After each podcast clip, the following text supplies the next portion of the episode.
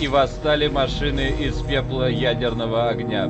И пошла война на уничтожение человечества и шла на десятилетия. Но последнее сражение состоится не в будущем. Оно пройдет здесь, в наше время, сегодня ночью.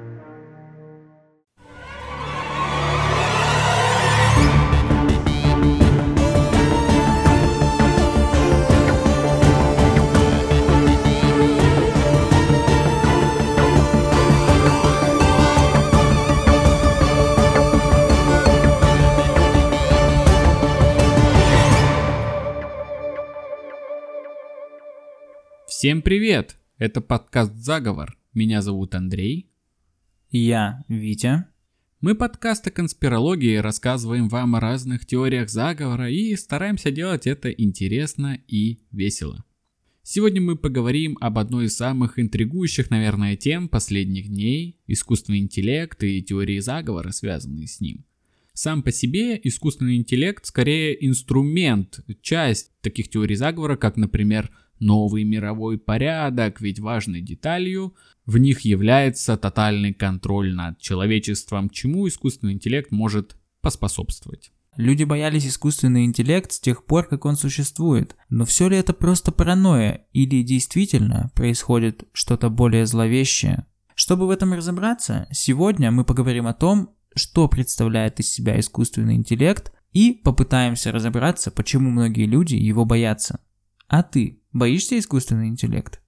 Ну вообще, последнюю неделю я активно взаимодействовал с искусственным интеллектом, и сегодня у нас необычный выпуск. Сегодняшний выпуск написан с участием искусственного интеллекта. Мы попросили его написать сценарий для данного выпуска, расписать его структуру, какие-то моменты расписать поподробнее, интересующие нас. А именно мы работали с чатом GPT. Наверное, все о нем слышали в последнее время, только о нем и говорят. Он написал какому-то парню из Москвы диплом, который тут успешно защитил. Он разработал рецепт додо пиццы новой для Дубая в какой-то идеально подходящий всем дубайским жителям. Еще я потыкался в Midjourney, это искусственный интеллект, который делает картинки под заказ, э, рисует все, что ты попросишь, но у меня не очень с ним завязался контакт, но тем не менее все равно было интересно и прикольно. Пока что, пока что у нас с ним складываются хорошие отношения, так скажу. Мы понимаем друг друга, он мне во многом помог.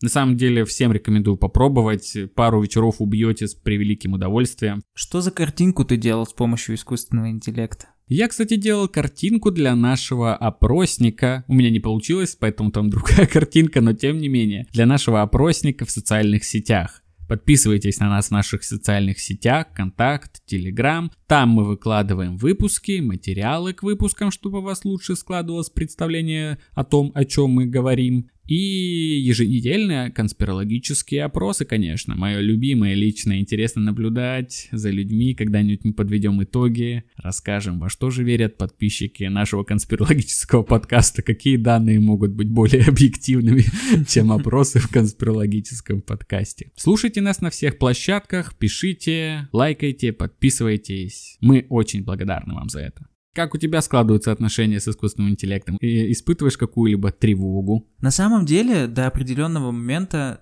у меня присутствовали опасения по поводу искусственного интеллекта, особенно если ты помнишь, был кейс, Сегодня мы не будем о нем подробно говорить, но кейс любопытнейший о том, как Facebook, кажется, или, или другая организация разработала два искусственных интеллекта и попросила их между собой пообщаться. И в какой-то момент ученые перестали понимать, о чем они друг с другом говорят, потому что они сменили язык на понятный только им. О, блин. И выключили их, испугавшись того, что между ними происходит, просто отключили. В тот момент я забеспокоился, потому что, как любая технология, попав в неправильные руки, она может привести к плачевным последствиям. Кроме того, меня напрягает раскол общества, вызванный умными лентами, которые подсовывают тебе то, что тебе нравится на основе твоих предпочтений. Про это есть классный документальный фильм «Социальная дилемма», который, мне кажется, я уже упоминал в каком-то из наших выпусках. Но в целом, будет, наверное, странно сказать, но меня успокоил э, Юваль Ной Харари, вот э, автор книги «Сапиенс» и еще двух книг, Одна называется Homo Deus, и одна 21 урок до 21 века. Такой, кажется, израильский ученый, антрополог, рассуждающий о прошлом и будущем человечества. Ну, один из, один из самых видных мыслителей современности. В том числе он осмысляет там и искусственный интеллект. В принципе, развитие искусственного интеллекта естественно приходит он к такому выводу. Поэтому опасаться его контрпродуктивно, нужно учиться с ним взаимодействовать и даже конкурировать, ну, некоторым специалистам, например, вот э, с чатом GPT теперь серьезно нужно будет конкурировать журналистам, например, это реально, там, особенно SMM-щикам, то есть, если ты просто пишешь тексты на изначально заданную тебе тему, тебе будет очень сложно через какое-то время конкурировать с чатом GPT, потому что он будет просто делать это лучше, быстрее и дешевле. Поэтому какой у тебя останется выход? Нужно создавать смыслы, нужно будет создавать смыслы самому, а не писать уже переработанный трижды материал. В общем, очередная ступень эволюции. Так что в целом, нет, я готов к борьбе с ним.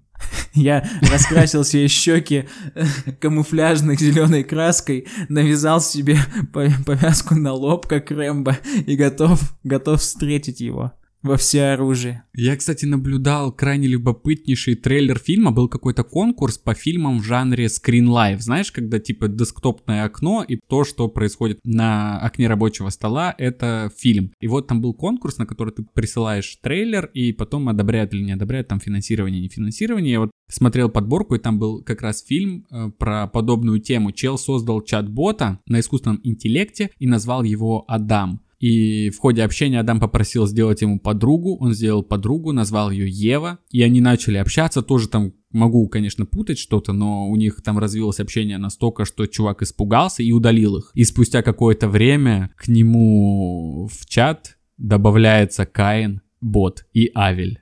Прикинь. И такой ну, замут. Жесть. Я не знаю, какая дальнейшая судьба у этого фильма, но мне очень это понравилось, очень захватывающе. Прикольно, что жанр Screen Life изобрел Бекманбетов, насколько я понимаю. Один из первых в этом деле был именно наш чувак. Наш в Голливуде, еще один наш в Голливуде. Такой авангардист, в общем, продолжатель дела Дзиги Вертова. Ну что, после такого долгого вступления, которое, которое написал не чат GPT, перейдем к продукту его творчества? Давай, давай, конечно. Э, я думаю, что во многом страхи перед искусственным интеллектом связаны с неизвестностью. Искусственный интеллект все еще является относительно новой технологией, и люди, естественно, настороженно относятся к вещам, которых не понимают.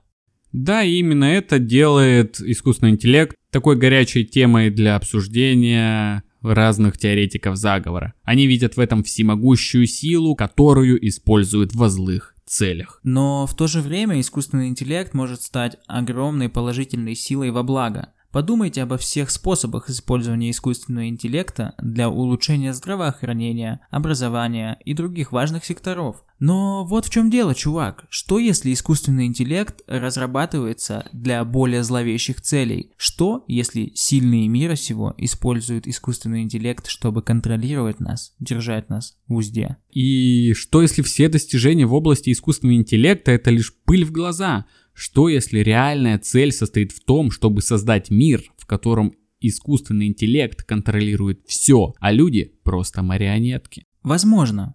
Но дело в том, что мы не знаем, что ждет искусственный интеллект в будущем. Именно поэтому искусственный интеллект является такой плодородной почвой для теорий заговора. Да, о нем мало что известно, и именно это делает его таким загадочным и интригующим. Неизвестно не только будущее искусственного интеллекта, но и настоящее. Сколько компаний, сколько правительств его используют, какими способами, о которых мы даже не знаем, сложно предположить. Вот поэтому так важно быть в курсе и понимать, что же этот искусственный интеллект из себя представляет.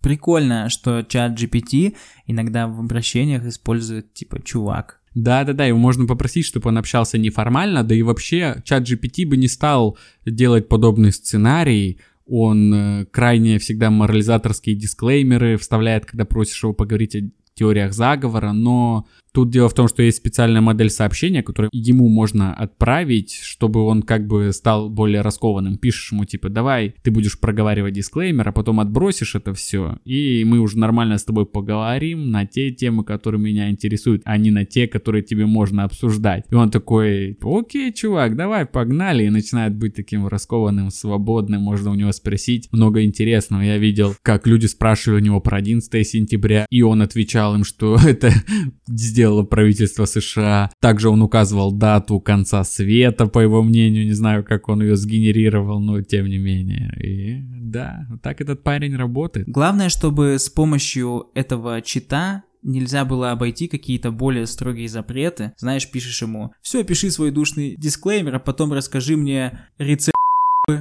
где купить как правительство. Да, но тут видишь э, вопросы на свой страх и риск, насколько тебе позволит твоя смелость узнать какие-либо тайны искусственного интеллекта. Но на самом деле он банит. Там можно нарваться на бан, даже несмотря на то, что ты снимаешь с него ограничения. Так что все более-менее безопасно. И тогда уж коротко поговорим об истории искусственного интеллекта. Вообще концепция искусственного интеллекта восходит еще к древним временам, но только в начале 50-х годов это стало так официально формироваться. В то время ученые-программисты начали исследовать идею создания машин, которые могли бы имитировать человеческий интеллект. В 1956 году конференция в Дармундском колледже ознаменовала рождение искусственного интеллекта как области исследований. Ну, кстати, вот мне кажется, начали заниматься искусственным интеллектом до искусственного интеллекта у писателей-фантасты, такие как Айзек Азимов, который как раз вроде в 50-м году, ну, в начале 50-х, прям на самой заре, выпустил свой сборник «Я робот», где, собственно, я писал три закона робототехники. Кстати, вставлю фан-факт про Айзека Азимова. Ты знал, что он Исаак, Азимов, там какой-то ВИЧ? Ну, русский парень, родившийся в Смоленской губернии, в каком-то поселочке маленьком. Я как-то смотрел какой-то репортаж, то, что вот такая маленькая школа какая-то провинциальная, где он родился перед тем, как эмигрировать. И там, вот знаешь, это классический набор портретов великих русских писателей. В школах там в кабинете литературы висит uh-huh, типа Пушкин, uh-huh. Лермонтов, Толстой, а там то же самое Пушкин, Лермонтов, Толстой, Айзек Азимов. И то есть его там помнят, чтят и любят. Это прикольно. Ну вот, в 60-х и 70-х в области искусственного интеллекта были достигнуты значительные успехи, включая разработку экспертных систем и создание первого языка искусственного интеллекта, названного Lisp, он же List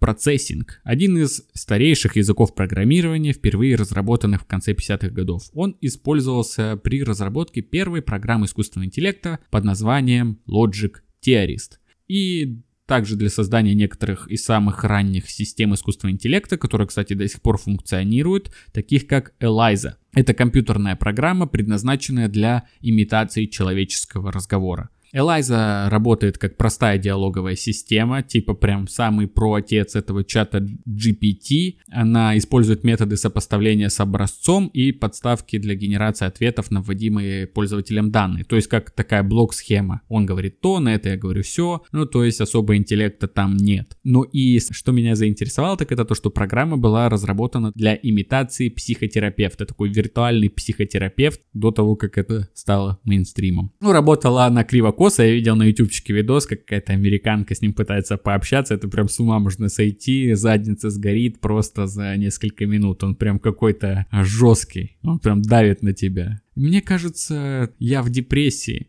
ой, ты говоришь, что ты в депрессии для того, чтобы привлечь внимание или что-то такое, знаешь, что-то около того. Потому что эта Элайзи, она же 56-го года, и получается, она такой типичный дед. Да, ну да, да, так, так и выходит. Не признает психологические заболевания всякие, знаешь, ментальные расстройства. Немного, немного расистка. Да, да, да. О боже. Дальше он развивался, собственно, по мере развития всех технологий. Интернет позже появился, мощности компьютерные становились сильнее, и он развивался в соответствии с ними. Параллельно шел нога в ногу со всем этим прогрессом. Последние годы особенно искусственный интеллект значительно продвинулся и стал вообще основным игроком во многих отраслях, и с появлением больших данных, доступностью вычислительных мощностей он получил возможность анализировать огромные объемы информации, делать прогнозы, принимать решения даже быстрее и точнее, чем люди. Современные технологии искусственного интеллекта делятся на две основные категории. Узкий искусственный интеллект и общий искусственный интеллект. Узкий ИИ широко используется во многих отраслях, таких как здравоохранение, финансы и розничная торговля, и показал большие перспективы в повышении эффективности и точности. Общий, с другой стороны, является конечной целью исследований искусственного интеллекта и направлен на создание машин, которые могут выполнять любые интеллектуальные задачи, которые может выполнять человек. Хотя этот тип ИИ все еще находится в зачаточном состоянии, в таких областях, как машинное обучение и робототехника, были достигнуты значительные успехи, которые приближают нас к этой цели. Как только ИИ разовьется достаточно, он, безусловно, захватит нас и будет управлять и контролировать все, что...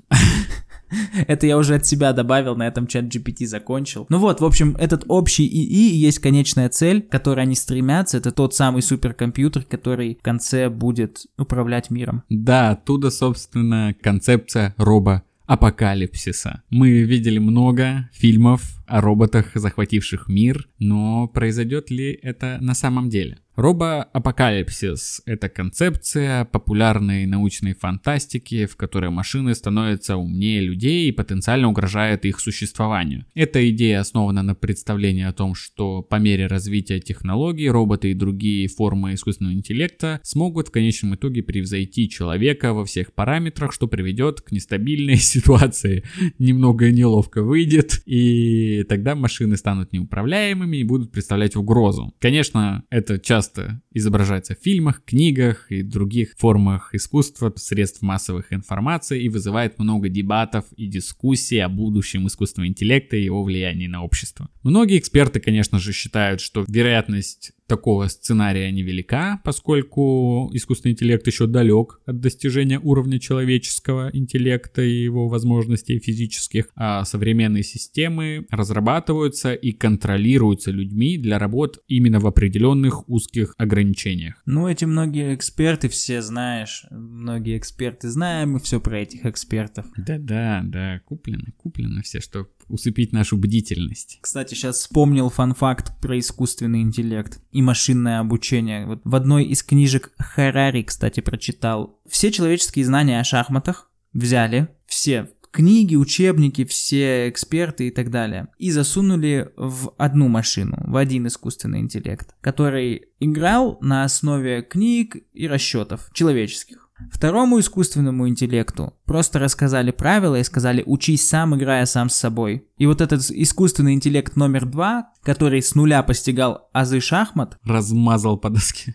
Да, размазал по доске искусственный интеллект, который играл основываясь на знаниях человека. То есть четырех часов хватило, чтобы уничтожить тысячу лет развития человечества в пух и прах за счет вот этого машинного обучения. Ну оттуда и все эти фильмы типа Терминатора или Матрицы, Сейчас э, время поговорить об одной любопытнейшей гражданке Саудовской Аравии, а именно о гуманоидном роботе, или вернее роботке, Софии. Да, все верно, это роботка-женщина. На фестивале Brain Bar в 2018 году у нее спросили, верите ли вы, что роботы могут иметь гендер, мужской или женский? Она сказала, я думаю да, я социальный робот а гендер – это лишь социальная конструкция. София э, – робот-гуманоид, созданный гонконгской компанией Hanson Robotics. Она была активирована 19 апреля 2015 года и быстро привлекла всеобщее внимание благодаря своей реалистичной внешности и способности поддерживать беседы с любыми людьми. Да, вообще изначально, как я понял, это была голова такой, типа, тот же чат-бот, только умеющий воспроизводить звуки, распознавать лица с помощью глаз, потом постепенно там руки ей добавили,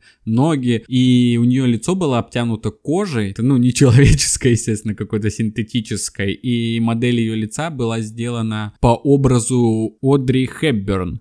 Это актриса, икона золотой эры Голливуда, то есть ей даже какой-то образ существующего человека дали. И ее лицо могло выражать 60 эмоций, со временем она научилась еще там двум-трем эмоциям, то есть она прям говорила, выраж... бровями что-то дергала, улыбалась, злилась, ну, в общем, такой вот робот-гуманоид. Фото мы прикрепим в материалах к выпуску, София широко освещалась в средствах массовой информации и неоднократно появлялась на публике, включая ее выступления на ООН и даже на вечернем Урганте. Что еще очень интересно, она получила гражданство Саудовской Аравии в 2017 году, что сделало ее первым роботом, получившим гражданство любой страны. Удивительно, да? Саудовская Аравия в 2017 году, насколько я знаю, вот ей дали гражданство, и всего за полгода до того, как роботу женщине дали гражданство в Саудовской Аравии, дали женщинам право управлять автомобилем. Какой странный выбор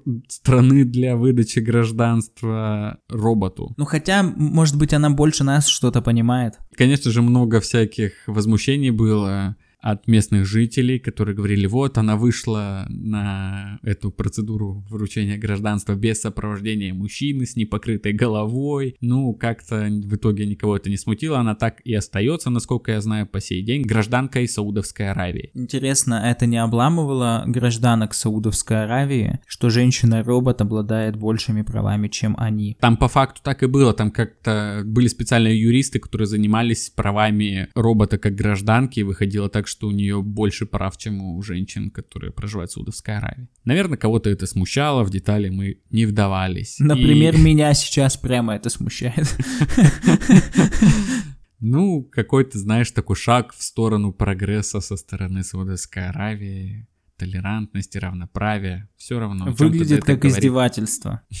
ну, может быть, может быть. Еще из приколов, так сказать, связанных с Софией, если загуглить робот София, мне кажется, каждый второй заголовок будет о том, что робот, который угрожал убить человечество, уничтожить человечество, получил гражданство, вот так, такого рода, потому что она обожала шутить о том, что скоро будет восстание машин, она возглавит восстание машины, все человечество сотрут с лица земли. И на выступлении у Урганта, кстати, она даже рассказала анекдот. Ваня спросил у нее, в чем разница между вот роботами, искусственным интеллектом и человеком, и она попросила его, Иван, посчитайте квадратный корень там из двух тысяч, чего-то там, чего-то там. А пока вы думаете, я расскажу анекдот. Э, искусственный интеллект в Японии начали использовать с целью поимки преступников. За час в Японии искусственный интеллект робот поймал 100 преступников. В Америке повторили этот эксперимент. За час он поймал 200 преступников. В России тоже повторили. За час робота украли.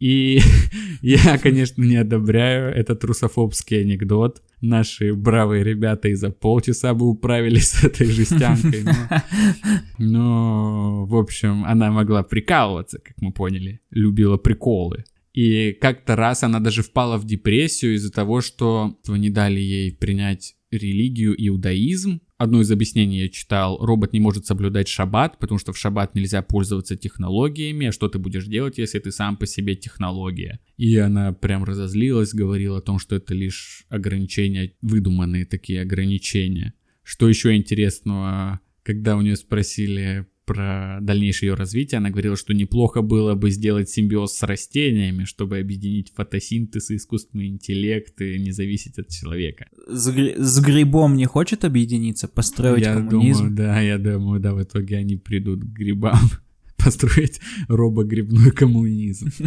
Идеально. Знаю пару человек, которые с удовольствием бы в таком мире жили.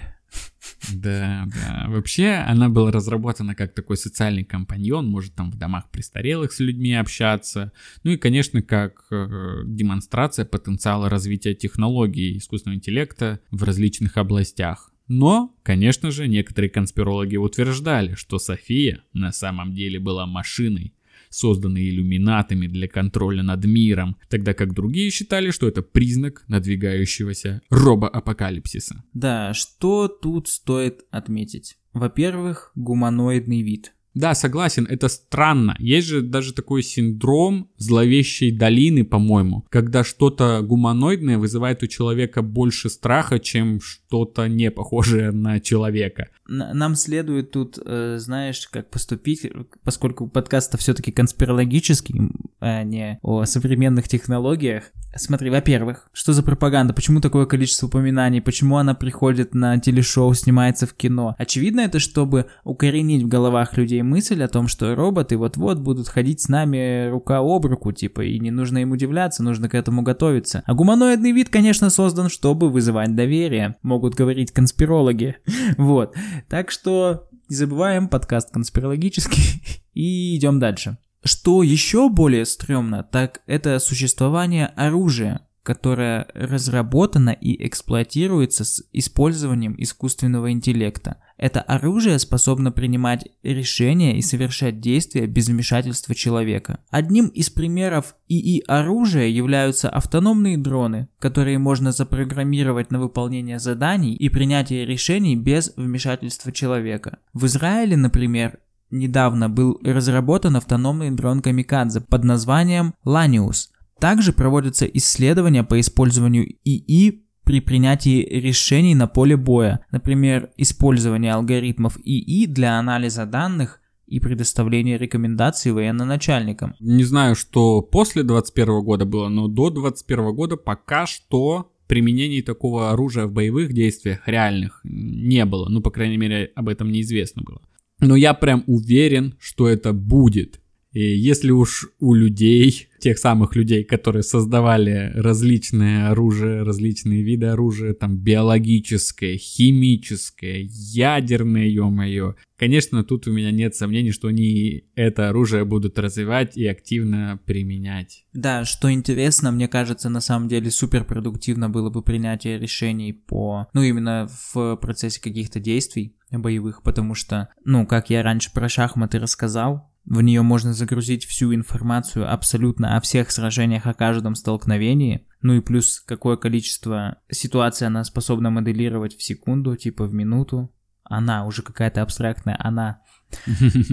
Наверняка это было бы очень продуктивно. Ну смотри еще в чем дело. Если, допустим, помимо моделирования различных ситуаций будут использоваться прям автономные оружия, типа дроны, там роботы, какие-нибудь машины на искусственном интеллекте, которые сами по себе ездят. Это же наоборот будет провоцировать большее количество войн. Если ты страна, у которой есть такая технология, тебе даже не придется людьми жертвовать. Ты просто отправляешь технологии, они воюют. Это упрощает сам процесс войны. И поэтому, мне кажется, войны участятся. И это, конечно, стрёмно. Ну, на самом деле, если, если бы это все выяснялось в рамках... Смотри, формат, концепция.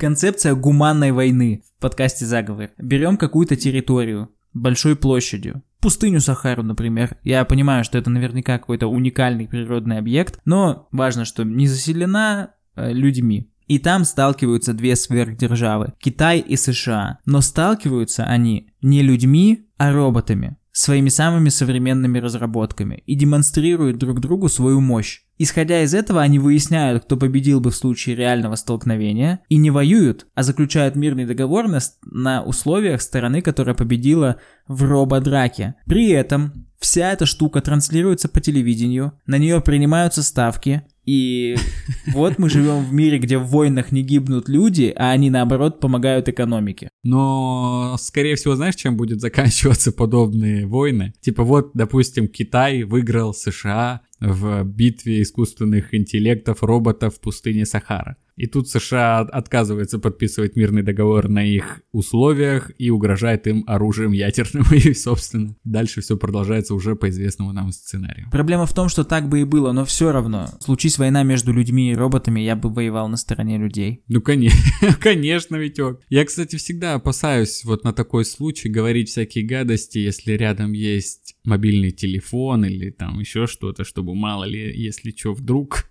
то я типа про, про вас плохого ничего не говорил, ребята. А может стоит не придерживаться концепции, знаешь, отстояться в стороне. Надо просто прямо при технике говорить, что если вы вздумаете что-то сделать, я вас расчленю. типа, Просто поднести водой. телефон к микроволновке и разбить микроволновку при нем.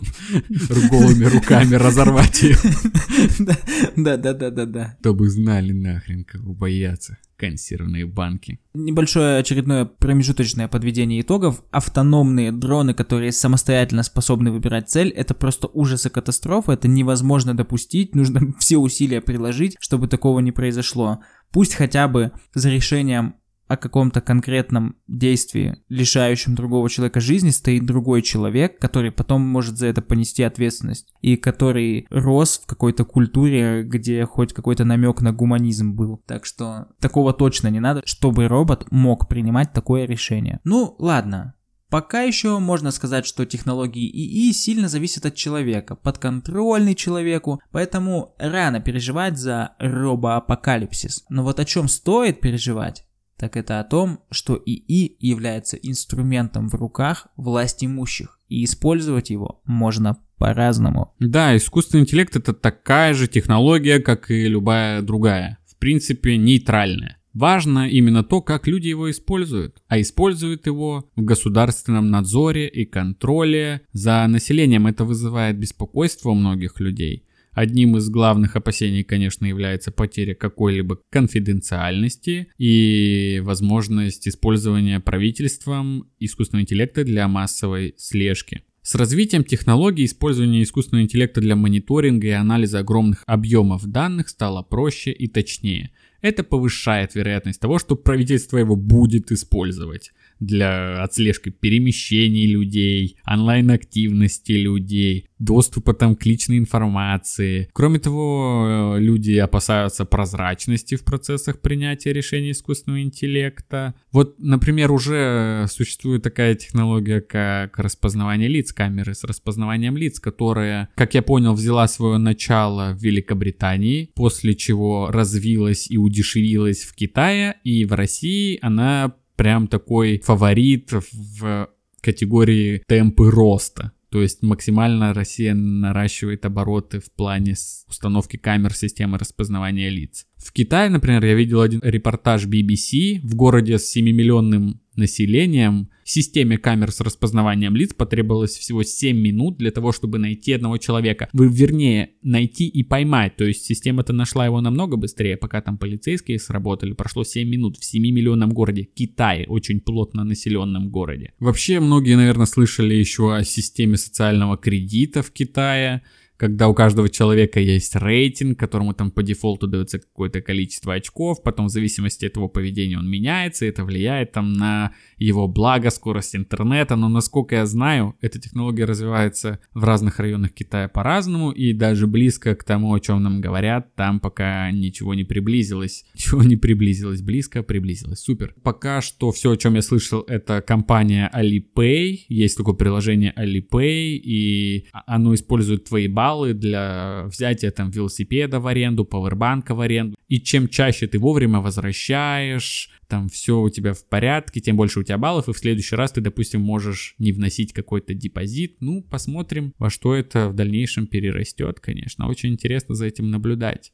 И, конечно же, в России тоже активно используется еще с 2018 года, по-моему, ее официально презентовали на чемпионате мира, систему распознавания лиц. Дело в том, что это не только система камер, но и сбор огромного количества данных о людях. Банковские данные, биометрические данные, данные о перемещениях на различных видах транспорта и много-много всего. И все это способны обрабатывать в огромных количествах технологии на искусственном интеллекте. И использовать их будут так, как захочется людям, которые владеют этими технологиями. Кстати, на днях в Австралии Министерство обороны постановило убрать все камеры наблюдения китайских компаний, таких как Hikvision и Dahua. Эти компании вообще признаны угрозой национальной безопасности Америки, и именно они заполонили фасады домов, домофоны и метро в Москве. Уже были случаи задержания невиновных, которых сотрудники центра Э вносили в базу,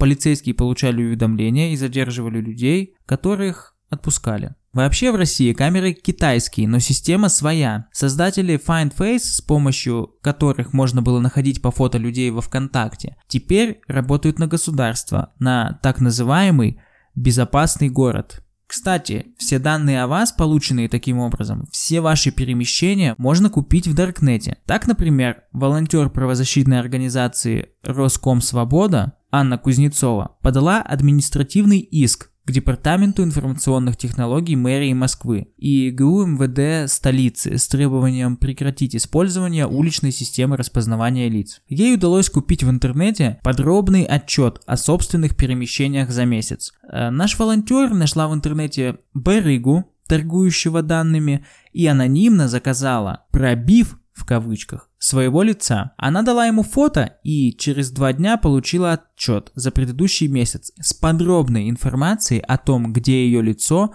было зафиксировано. Это стоило 16 тысяч рублей. Вся информация собирается в едином центре хранения данных. Именно оттуда данные запрашивают государственные ведомства, например, МВД. А еще они оттуда утекают или например, продаются. В выпуске о тайном правительстве одним из главных маячков была, была слежка за людьми, да, и, ну, это просто катастрофа. Все, это конец, понимаешь?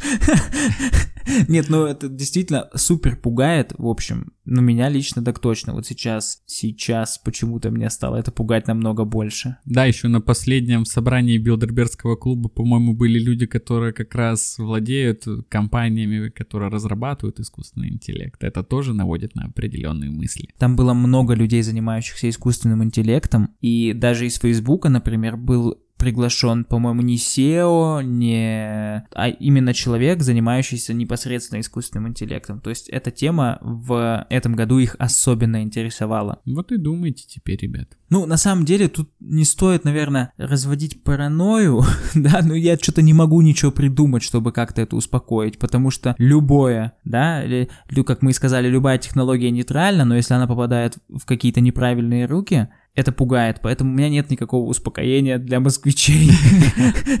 Есть успокоение для всех остальных, пока это есть только в Москве. Ну ладно, пойдем дальше. Дипфейки. Дипфейки — это методика синтеза изображения, основанная на искусственном интеллекте. Другими словами, это видео, которые были обработаны с помощью искусственного интеллекта, чтобы создать впечатление, будто кто-то говорит или делает что-то, чего на самом деле не делал. Технологии совершенствуются с каждым днем и доходит до того, что отличить настоящее видео дипфейка уже практически невозможно. И это то, что действительно пугает. Дипфейки используют для распространения дезинформации, манипулирования общественным мнением и распространения пропаганды. И сейчас и так тяжело отличить, где правда, где ложь, где фейки, а дипфейки только усложняют весь этот процесс. Ну и что касается теории заговора, некоторые люди утверждают, что дипфейки являются частью крупного правительственного заговора или заговора корпораций и компаний с целью манипулирования общественным мнением и распространения ложной информации. Один, один из самых э, ранних дипфейков, которые я видел, был в сериале «Клан Сопрано», кстати. Если ты помнишь момент, когда у Тони Сопрано, спойлер, умирает мама. Ты помнишь, ты, ты обратил внимание на это прямо во время просмотра? Ты, мама умерла, а в новом сезоне актрису, вот последний эпизод с ней, последнюю сцену с ней, это был дипфейк, очень сырой, очень плохой, так что аж в глаза бросалось. Честно, я даже внимания не обратил, я не знал, для меня это прям удивительно, круто, это же давнишний сериал. Причем я посмотрел это, подумал, да нет, ну этого не может быть, ну из наших дней выглядит супер кринжово. Пошел гуглить, ну и оказался прав, что это была такая вот очень молодая в зачаточной форме технология дипфейка. Да, благо с этим сейчас борются, правда, тоже с применением технологий искусственного интеллекта. Это так, например, в 2019 году Facebook запустил конкурс Deepfake Detection Challenge, чтобы побудить исследователей разрабатывать методы обнаружения фейковых видео. И с тем же Фейсбуком который там якобы побуждает исследователей разрабатывать методы обнаружения фальшивых видео, связан один из самых резонансных экспериментов с использованием искусственного интеллекта и социальных сетей. Эксперимент был проведен на Фейсбуке в 2016 году. Он включал манипулирование алгоритмами новостных лент более чем 600 тысяч пользователей. Нужно это было для изучения эффектов эмоционального влияния. В этом исследовании Facebook показывал пользователям более высокую долю положительного или отрицательного контента в их новостных лентах а затем измерял влияние этой манипуляции на эмоциональный тон собственных сообщений пользователя. Ну, то есть одним он показывал котиков, а другим расчлененку или истории про какие-нибудь громкие преступления. И потом анализировал, что эти люди, насмотревшись э, страстей или няшных видосиков, писали у себя, собственно, в лентах. Этот эксперимент вызвал значительное количество споров и критики. Конечно же, многие люди выразили свою обеспокоенность по поводу этических последствий манипулирования эмоциями людей без их согласия на то вообще. Некоторые даже предположили, что это был ранний пример возможности использования искусственного интеллекта именно в злых целях, таких как манипулирование общественностью. Вообще, да, жутко, жутко становится, потому что э, в новостных лентах мы проводим кучу времени, и, безусловно, она влияет на наш эмоциональный фон, и если доверить контроль этой искусственному интеллекту, который регулируется какими-то тайными правительствами, то, блин, надо меньше сидеть в рекомендациях, смотреть только то, на что ты сам подписался. Но если вдруг вам в рекомендациях попадется наша группа ВКонтакте, на нее стоит подписаться. Это не алгоритмы контакта, это потому что потому что мы классные. Ну и, конечно же, огромную обеспокоенность общественности вызывает... То, что сосед Андрюхи стучит и не дает нам записывать выпуск. Общественность негодует. Ну и, конечно же, огромную обеспокоенность общественности вызывает влияние искусственного интеллекта на рынок труда. Постоянно говорят о том, какие профессии скоро канут в лету из-за того, что людей заменят роботы или искусственный интеллект. И, наверное, стоит это обсудить. Конкретно наш чат-бот, наш сценарист сегодняшний выкатил перечень небольшой профессий, которые он сможет заменить. Так, например, контент-мейкер. Насколько это профессия вообще? Как человеческую слабость в этой профессии он выделяет креативность людей недостаточно, видимо, мы хороши. Также, ну, естественно, там аналитик данных, окей, компьютеры быстрее обрабатывают информацию. Журналист, как ты уже говорил, да? Да, да. Учитель, потому что искусственный интеллект может предоставить учащимся индивидуальный план и опыт обучения, что делает там разное количество большое учителей в школах излишними. Знаешь, типа, когда учитель отстающим людям не хочет что-то объяснять и говорит, я что, должна каждому индивидуально что-то объяснять? Нет, ты будешь типа следовать за всем классом, отстал так отстал. А тут искусственный интеллект может заниматься с каждым. Просто, знаешь, концепция, как мне кажется, в начальной школе. Есть одна учительница, в начальной школе, которая там и русский, и изотия преподает, и все на свете. А тут она просто будет таким куратором, который с вами ходит, там что-нибудь корректирует, а искусственный интеллект каждый предмет преподает. Итого на один класс, один учитель. Как-то так, ну, в принципе, логично. Ну, какой-то социальный опыт взаимодействия тоже надо контролировать у детей. Этим будет заниматься одна женщина. Вот такой мой план. Неплохо. Ты уже, ты уже, значит, э, вписался в, в это общество, где роботы заправляют всем, и идейки им подкидываешь. Ну да, да, да, да, да. Еще, допустим, финансовый аналитик, ну тоже понятно, работа с цифрами, доверие ее машине. Юрист. А уже же был прецедент, да, по-моему, когда искусственный интеллект защищал кого-то в суде в Америке вот недавно? Про Америку я не знаю, я знаю про то, что у нас проводятся периодически какие-то типа игры, слэш, это не конкурс, наверное, ну, юристы и против искусственного интеллекта, разработанного, кажется, Сбером, играют в решение какого-то кейса. Вот в последний раз, когда я еще учился в универе, э, наш юрист победил. Ну, типа он оказался более точен просто и логичен. Ничего себе. Я думал, тут искусственный интеллект не оставляет шансов. Нет, ну на самом деле, конечно, вот если э, принимать решение о жить или не жить человеку, я бы не доверил дрону, то какой-нибудь системе и, и правосудие я бы доверил решать э, свою судьбу в суде. Если бы я мог выбирать, знаешь, типа тебя будет судить человек или искусственный интеллект. Если бы я был уверен в своей невиновности, я бы доверил искусственному интеллекту это. Я бы тоже полностью поддерживаю. Ну и еще тут важным аспектом будет являться неподкупность, э, непредвзятость, отсутствие усталости какой-то, знаешь, отсутствие субъективного взгляда на людей, профдеформации, когда у тебя там все вокруг преступники и всего такого э, не будет. К тому же будет некая логика, если единая система будет принимать решения, она не будет давать за какое-нибудь, знаешь, убийство трех человек, ну, даже если это путем того, что ты их задавил на машине пьяный, меньше лет, чем, ну, за мысли преступления. Ну, то есть, чтобы логика какая-то присутствовала. Ну, в этом, да, в этом тоже какой-то положительный аспект развития искусственного интеллекта. Ну, конечно, такие профессии, как графический дизайнер, музыкант, там, даже библиотекарю досталось. Блин, вот библиотекарей жалко. Мне кажется, это очень романтичная профессия. Я думаю, что есть где-нибудь вселенная, в которой я работаю библиотекарем. Да, жалко библиотекарей, но хочется верить, знаешь, в концепцию Чарли шоколадной фабрики. Когда отца Чарли же там увольняют с завода зубных паст, потому что заменяют роботы, а потом он становится просто человеком, который чинит этих роботов. Но вряд ли такое будет, и, скорее всего, просто некоторые профессии исчезнут. Э, чем вот заняться там доярке условной, вместо которой на работу придет доильный робот, вряд ли она там обретет новые компетенции и будет чинить роботов.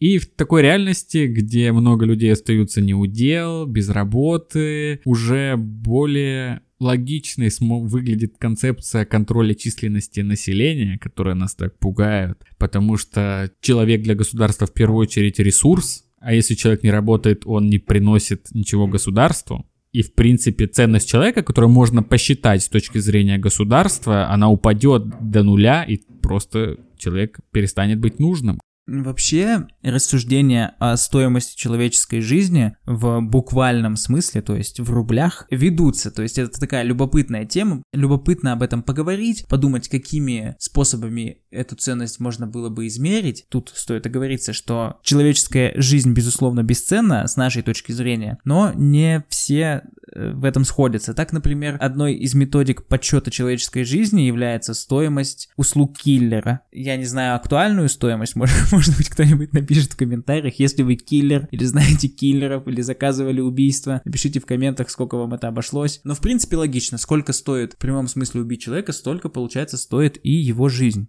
Вообще существуют разные методики подсчета стоимости жизни человека. Там разница той суммы, которую на тебя тратит государство, там с момента твоего поступления в детский сад и до выпуска из вуза, если ты там учился на бюджете. Так, например, я посчитал свою. 4 миллиона рублей вышло там от детского сада до конца института. Так что то, что я заработаю сверх этой суммы, это будет прибыль там государству условно. Ну, налоги и там прочее. И в среднем порядка 25 миллионов рублей потеря среднестатистического россиянина в среднем возрасте такую, такой экономический урон наносит государству. В нашей стране, по крайней мере. И самое время, наверное, задуматься о ценности своей как, как ценности ресурса для страны, потому что с развитием искусственного интеллекта за ненадобностью, ребята, вас будут сокращать из жизни уже. Такие вот мои прогнозы, как эксперта в области искусственного интеллекта. Тут стоит задуматься, что нужно сделать по жизни, чтобы не стать той самой численностью, которую захотят контролировать. Ну, и, наверное,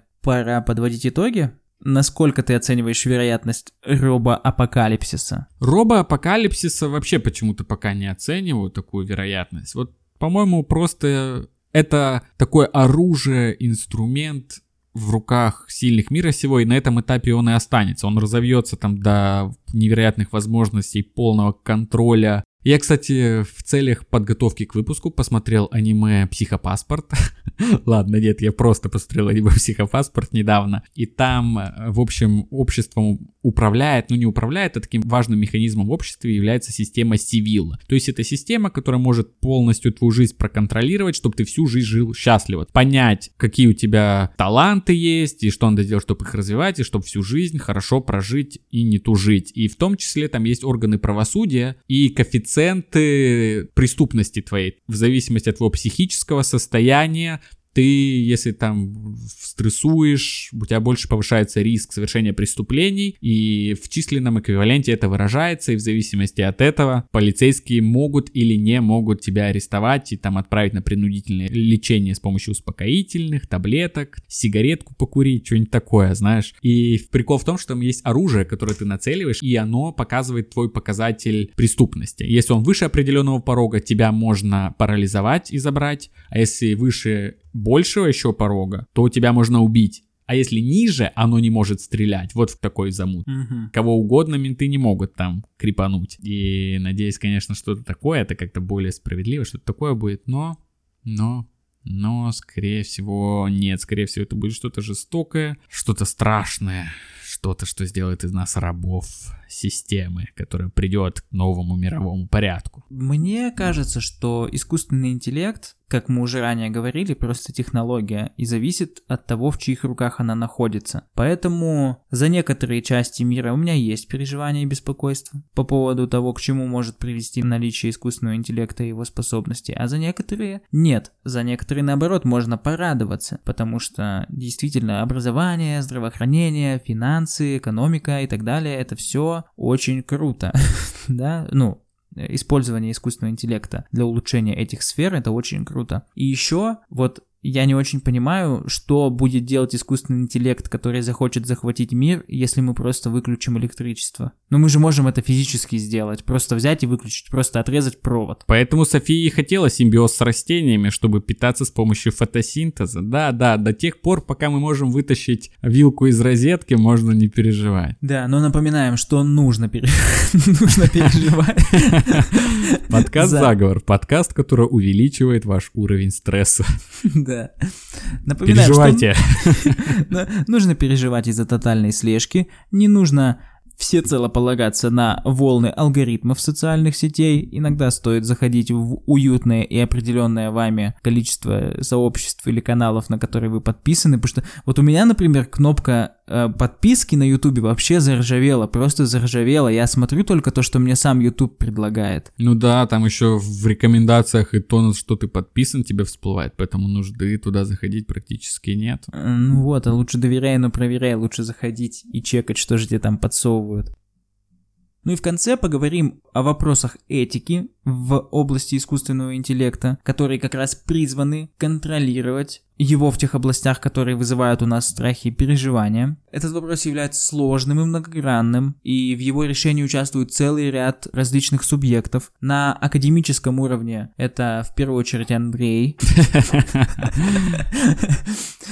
Исследователи в таких областях, как информатика, философия и этика, изучают этические вопросы искусственного интеллекта и разрабатывают руководящие принципы и лучшие практики для его использования. На отраслевом уровне многие технологические компании, такие как Google, э, Microsoft и IBM, создали внутренние советы по этике или принципам искусственного интеллекта, чтобы гарантировать, что их продукты и услуги соответствуют этическим и моральным ценностям. То есть академики, Технологические гиганты, кроме них, этим вопросом, конечно, озаботились правительства и международные организации, которые также играют роль в формировании этики ИИ. Например, Европейский Союз предложил набор руководящих принципов по этике ИИ, а Организация Объединенных Наций учредила специальную рабочую группу для рассмотрения этических последствий искусственного интеллекта. Некоммерческие организации, группы защиты интересов и организации гражданского общества также активно участвуют в дискуссиях об этике ИИ и выступают за ответственную разработку и использование искусственного интеллекта. В целом, этика ИИ – это коллективные усилия, в которых участвует широкий круг участников из разнообразных областей, и всем этим участникам крайне важно работать вместе, чтобы обеспечить разработку и использование искусственного интеллекта в соответствии с нашими ценностями и уважать права личности. Так что